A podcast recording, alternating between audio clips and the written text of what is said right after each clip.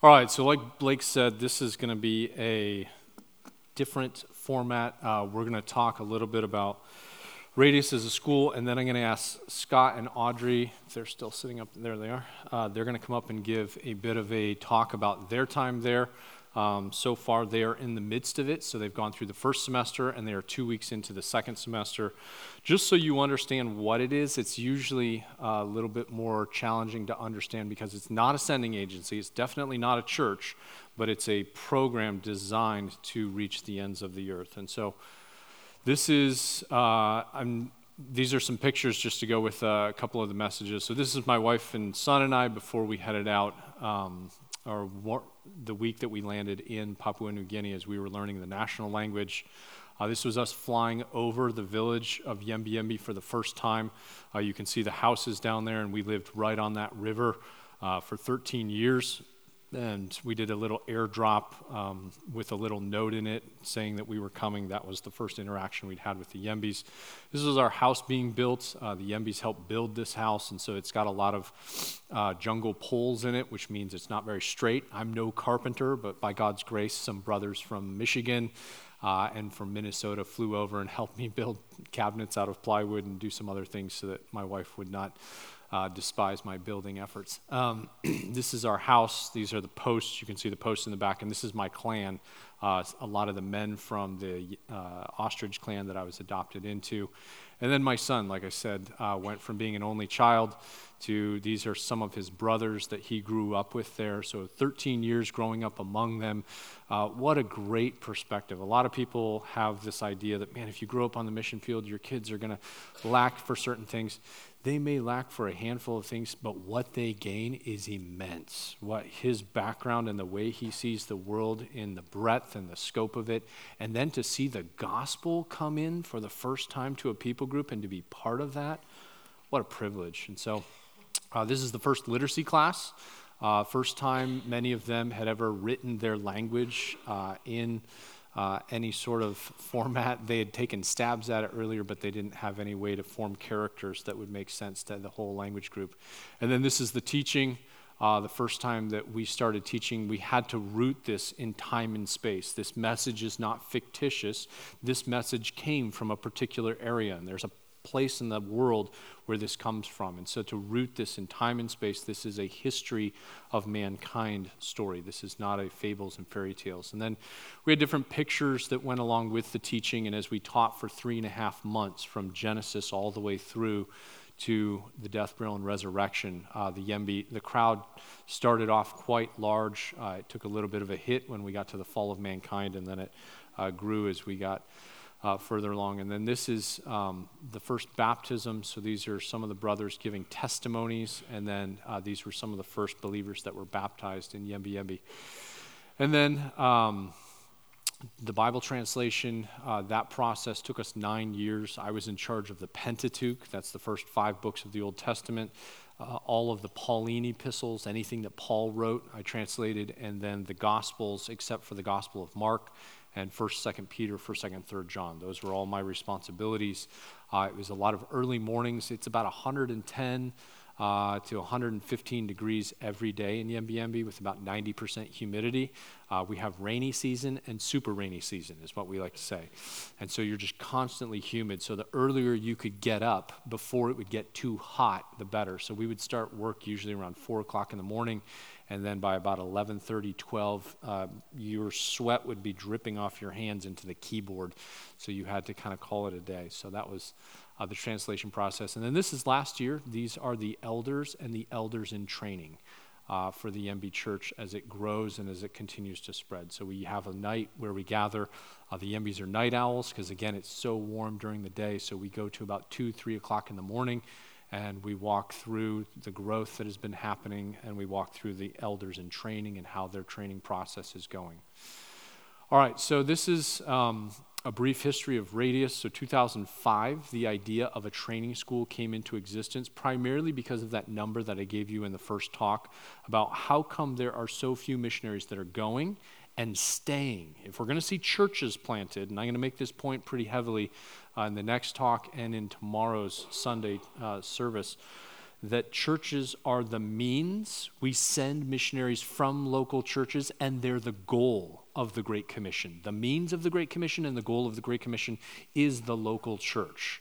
And so, how come local churches are sending people and they're not lasting? And so, Radius came into existence to answer that question. What is the training that is missing? What are the missing components? We want them to be faithful church members, but how do they learn a language that's never been written down before? How do they stay in North Korea? How do they stay in China when you can't get a missionary visa? You can't get access to those countries if you're going in to proselytize, to plant a church. How do you get into those places? No country is un, there's no uh, country that is we're unable to get into. How do we get in and do we stay? So that it came into existence. I'm skipping ahead here. Uh, first seven students arrived in 2012. Uh, that was the first class that went in. And then fast forward to 2020, uh, it's up to 63 students. This is uh, the day before graduation from the class two years ago. And we have two campuses down there. Um, really quickly, Radius Asia, sorry, skipping too fast. Uh, Radius Asia graduates its first class. So if you speak the English language, you come down to Tijuana, Mexico, and we'll talk about why that's the case. Uh, we do the training down in Tijuana, not in San Diego. We find that it's much more effective to train cross cultural church planters in a cross cultural location. But if you speak Mandarin, if you're from the house church in China, they found out about this training and said, Would you do something for us? So Radius Asia started and graduated its first class in 2020. And next month comes our start of our second campus for the Radius Asia uh, students that are coming out of mainland China. And so be praying for those brothers and sisters. They're going to be in Cambodia. Many of them have been brought into the police station for interrogation if they've been on our classes or they've been listening to our teaching. Uh, and then they're going to be gathering in Cambodia for the first time next month. But that, that program is going to probably double or triple the English speaking world, the classes that go on in Tijuana in the next few years here. So this is the first class of Radius Asia graduates, but it's been uh, growing quite rapidly. Uh, Radius Asia material over there. And then what is Radius? So it's a nine month training program, four months for the first semester. You finish up the second, you come in in August, you finish up the second week in December, and then you come back in January and you finish up the second week in June. That's your two semesters. Located in Tijuana, Mexico. Uh, it's a wonderful training city to be trained in a, we're going to teach you how to learn a language, and then you're going to apply that to one of the easiest languages in the world, Spanish so that you get the kind of the training wheels on and you can learn how to learn a language with a really easy language so that when you go learn Mandarin, Turkish, Arabic, Farsi for the first time ever, you've done the system. We're not teaching them a language, we're teaching them how to learn a language so they can apply that to difficult languages and then to another language maybe that's never been written down before. So that's the goal of what we're doing, and that's why Tijuana is so helpful. Uh, there's a lot of markets there. There's a lot of uh, working with the community. Classes run from 8 to 12, and then from 1 to 5, you're either in language sessions or you're out in the community, making friends, building relationships, learning language. And so uh, these are some of our students from previous years. Practical culture, uh, cross-cultural church planting training with application in context. We are teaching them how to plant churches and all the nuts and bolts that go into that. This is not a short-term venture. We're going to talk about that in the next session. Uh, but we're giving them the practical training for how to do that in these closed access countries. So this is campus number two, uh, where we have two different campuses, so we don't have this huge gringo metropolis where we've got over 100 gringos that are there from their kids and the staff and all that. So we have two campuses, and this is some of our alumni coming in to teach what it's like in the Arabic speaking world. Most of our graduates do not go to Yembi Yembi type places. They go to the Muslim world, they go to the Hindu world, they go to different places around the world that are very, very needy but are not as tribal as where my background is taught by experienced staff. If you haven't translated the Bible into a foreign language, you cannot teach Bible translation. If you haven't raised kids overseas for more than seven years, you cannot teach parenting down there. If you haven't planted a church in a cross cultural location, you're not going to teach cross cultural church planting. You have a history, so the staff have a lot of history in what they are training and what they're teaching in. 1300 bucks a month for singles, 25 bucks a month for married couples, multiply that times nine. That is the course cost. Focus of Radius Church planting training for unreached, unengaged language groups. We don't like the language of unreached people groups. Unreached people groups, so Joshua Project, which has so many good things, will list North American hockey players as an unreached people group. And we're going to go, that's a little too broad.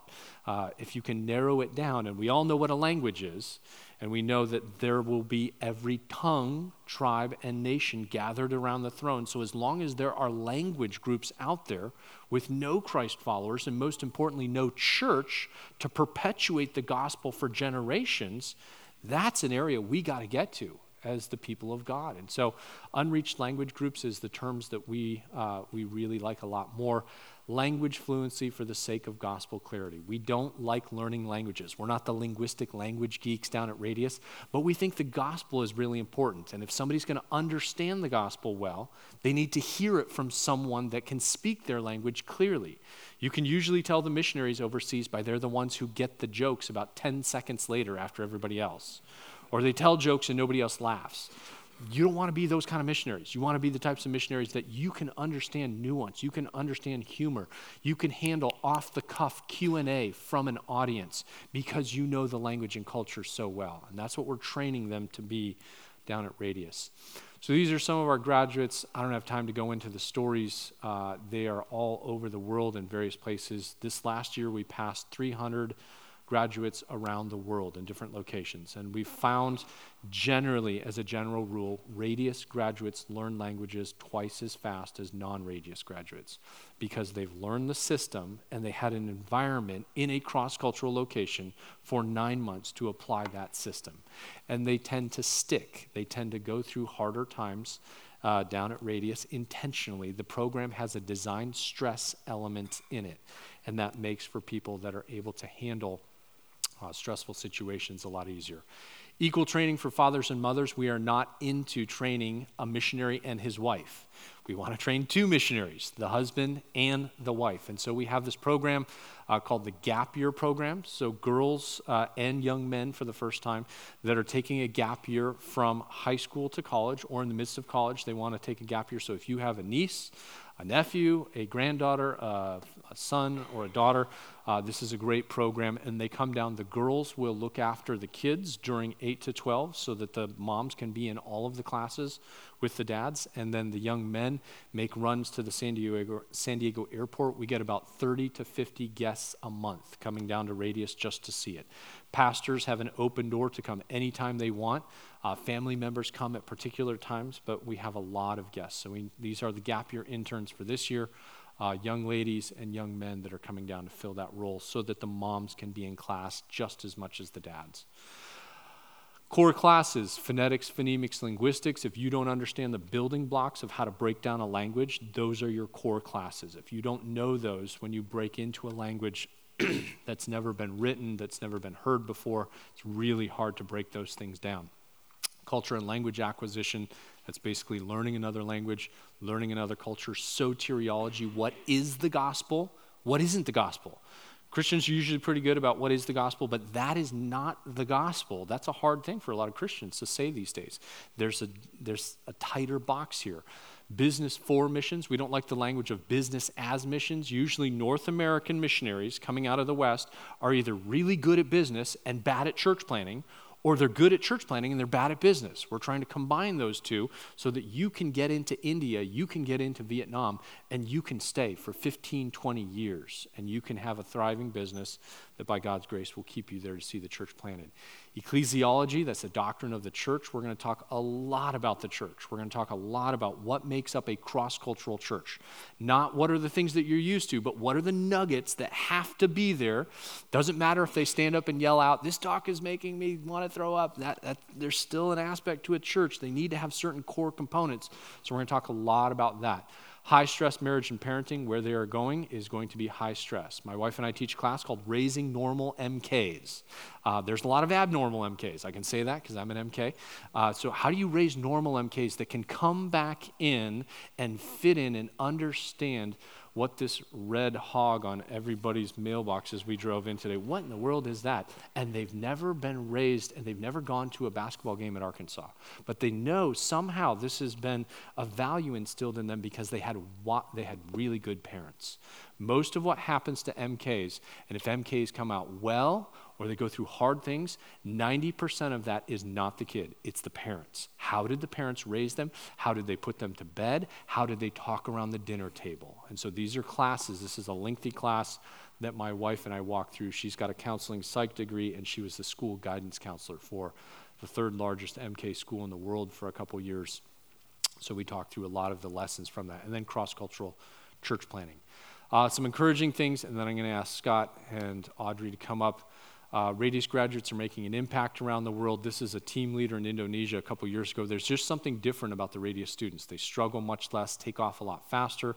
They seem more ready for what comes at them. So, Radius, uh, you have early morning workouts. Uh, we believe in training the mind and the body. If you can't do 10 push ups, you probably shouldn't be going to the mission field. So, you've got some real big brains that end up there, but they can't handle the heat and the elements that are coming at them. Uh, we take away your internet the third day that you're down there. There is no social media Radius. Uh, you are there, and you're there in mind and in body. And what ends up happening is our students' reading ability just goes through the roof because they're no longer involved in some of the things that they used to be involved in. If you come down there and you are having a baby, you're going to have your baby in Tijuana. There's a design stress to the program so that it replicates field realities.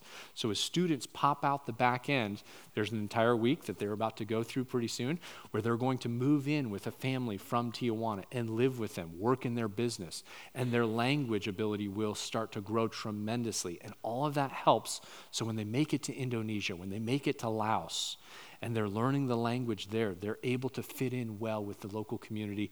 They're able to understand what nightlife is like. They're not learning language in an office, they're learning the way people speak and the way people live. And so, this is some of the fruit that comes from that. The Go Fund, I'll just mention this briefly. So, these brothers, uh, they found out that one of the biggest inhibitors to missionaries going was student debt. And they found a bunch of missionaries over the last 10 years, and they said, We'll get behind you, just make it overseas and keep going.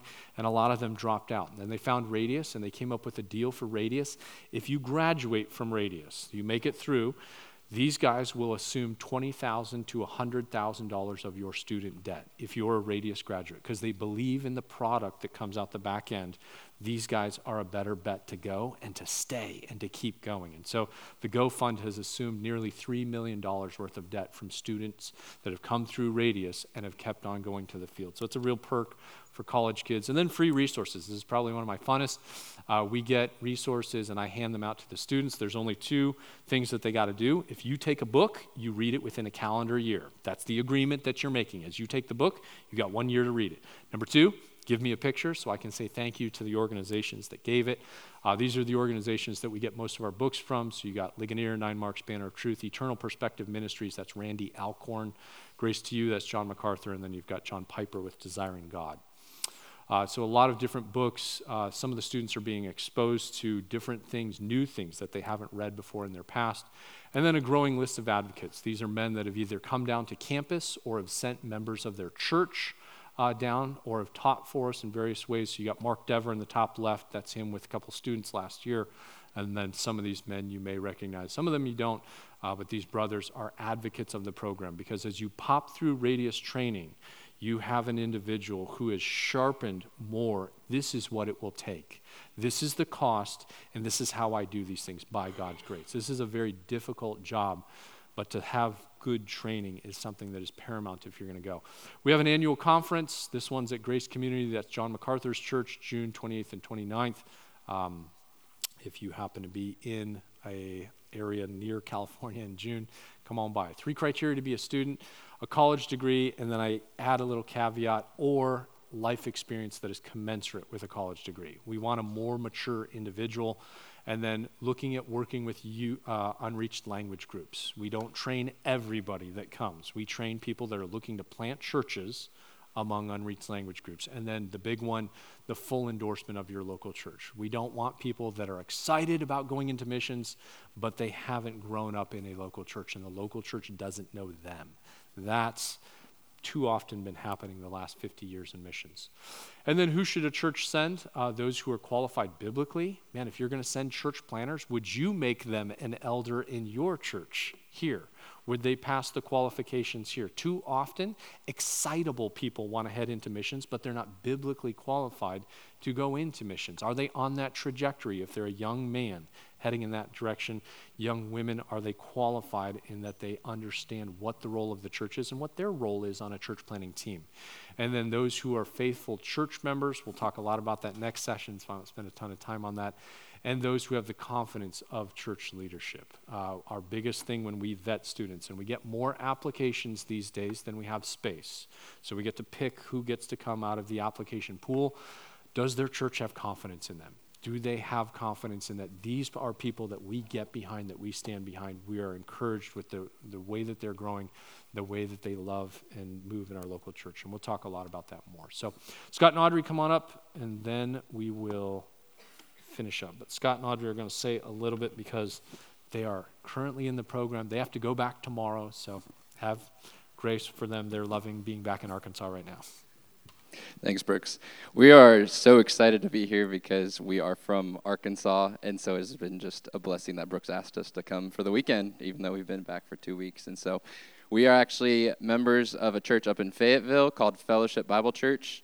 And so over the past three ish years, our church has kind of been preparing us um, for this task at hand, and Radius has just kind of fell in along that way. And so, over the past two ish years, we've been kind of grounded biblically and just with the cultivation of the international students that all come to the University of Arkansas. And so, our church has this go track that we've kind of gone through over the past two years. And and while we were trying to decide where can we fit in a type of training that is um, just so grounded in language and culture because that is so important for what's ahead.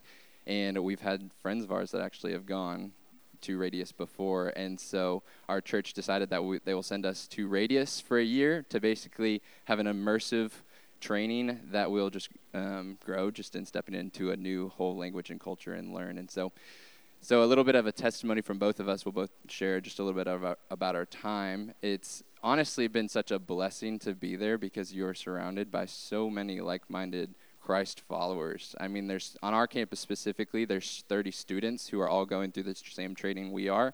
And then there's also staff like Brooks who have gone and actually seen a church planted, and there's multiple others in that same way. And so that whole environment has been such a blessing to just learn from each other and grow from not only the staff but also the students. And like Brooks has said, the whole training is geared it, to grow you in so many different ways, but a lot of it is just putting pressure. They, the, the training, I guess, in a way, there's a lot of components to it.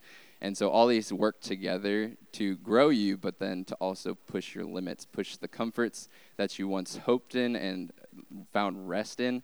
And it allows you to push not into the things of the world, but it honestly just helps you push into the Lord. And so we've just seen that in different ways. And one of the classes that I'd love to share a story of is uh, it's a CLA class, so a culture and language acquisition class. And so for the first, I think it was like week three where we were there, they had us go to the beach. So we went to La Playa and we had to figure out how to get there on a certain form of public transportation, which we had never taken before.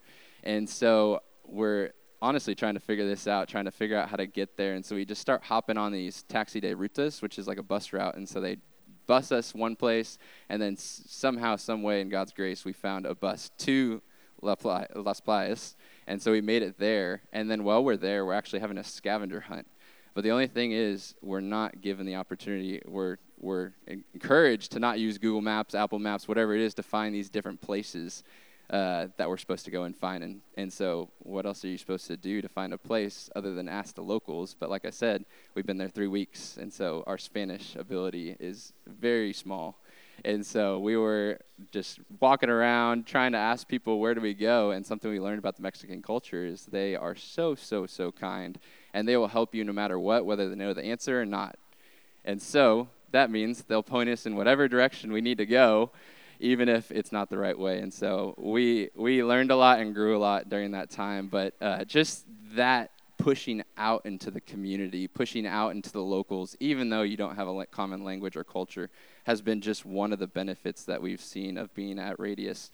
And then, even though that is so difficult and hard, I mean, just leaning into the Lord in those moments and leading, leaning into your fellow students and the staff to kind of help you along as you grow and learn. And so that was a little bit that I found beneficial. And so Audrey's going to share about a little bit what she's found helpful. Yeah, so we are learning Spanish right now, and we're learning, like, we have language sessions where we sit down with the local and they teach us, or they usually can't speak English, but they teach us how to speak Spanish. And so we have that practical, formal side of it, but we also, a big part of what we do is just get out in the community and make friends. Because if you think about it, when we go to another country, can y'all hear me okay with this? Is this working? Okay. But when we go to another country, that's how, how we're going to start is just getting to know people, talking to them. And it was so crazy because when we get there, we're like, we can't even talk to these people. We didn't, we didn't bring pillows with us, and we're like, we don't even know how to say pillow. Or like when they tell us the cost of it, we're like, we don't, we don't know what that number means.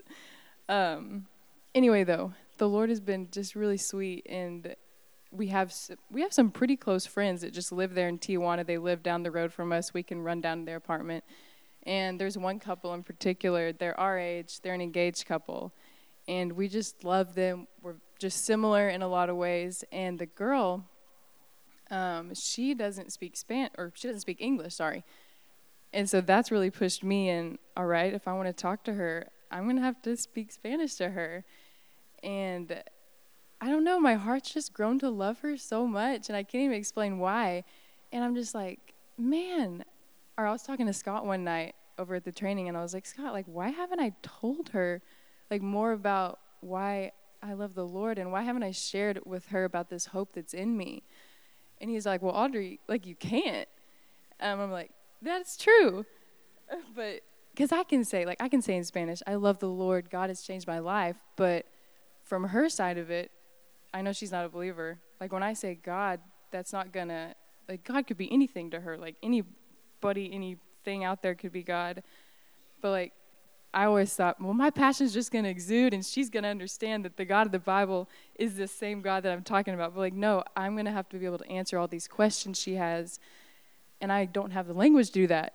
And that's just really opened my eyes that in another country, I'm gonna have to learn this language, learn it well, and y'all, not just the language, but also the culture. Because the language is kind of like math in a way, it's objective. Language is going to be the language. But the culture, like, what do these people think? What is their worldview? Where are they coming from? It's just like, I'm going to have to uncover these things to be able to tell what Jesus did and why that is trumps everything that they believe and every worldview they have. And so, just overall, it's just been eye opening because going to Mexico was the first time I'd gone to another country at all. And I am thankful for the training. And there's a lot of stories we could tell. Um, but also, I want to thank you guys for listening to us and caring about it. And it's just been a growing process for us. And we're excited that you guys are also on that train. So thank y'all for letting us talk.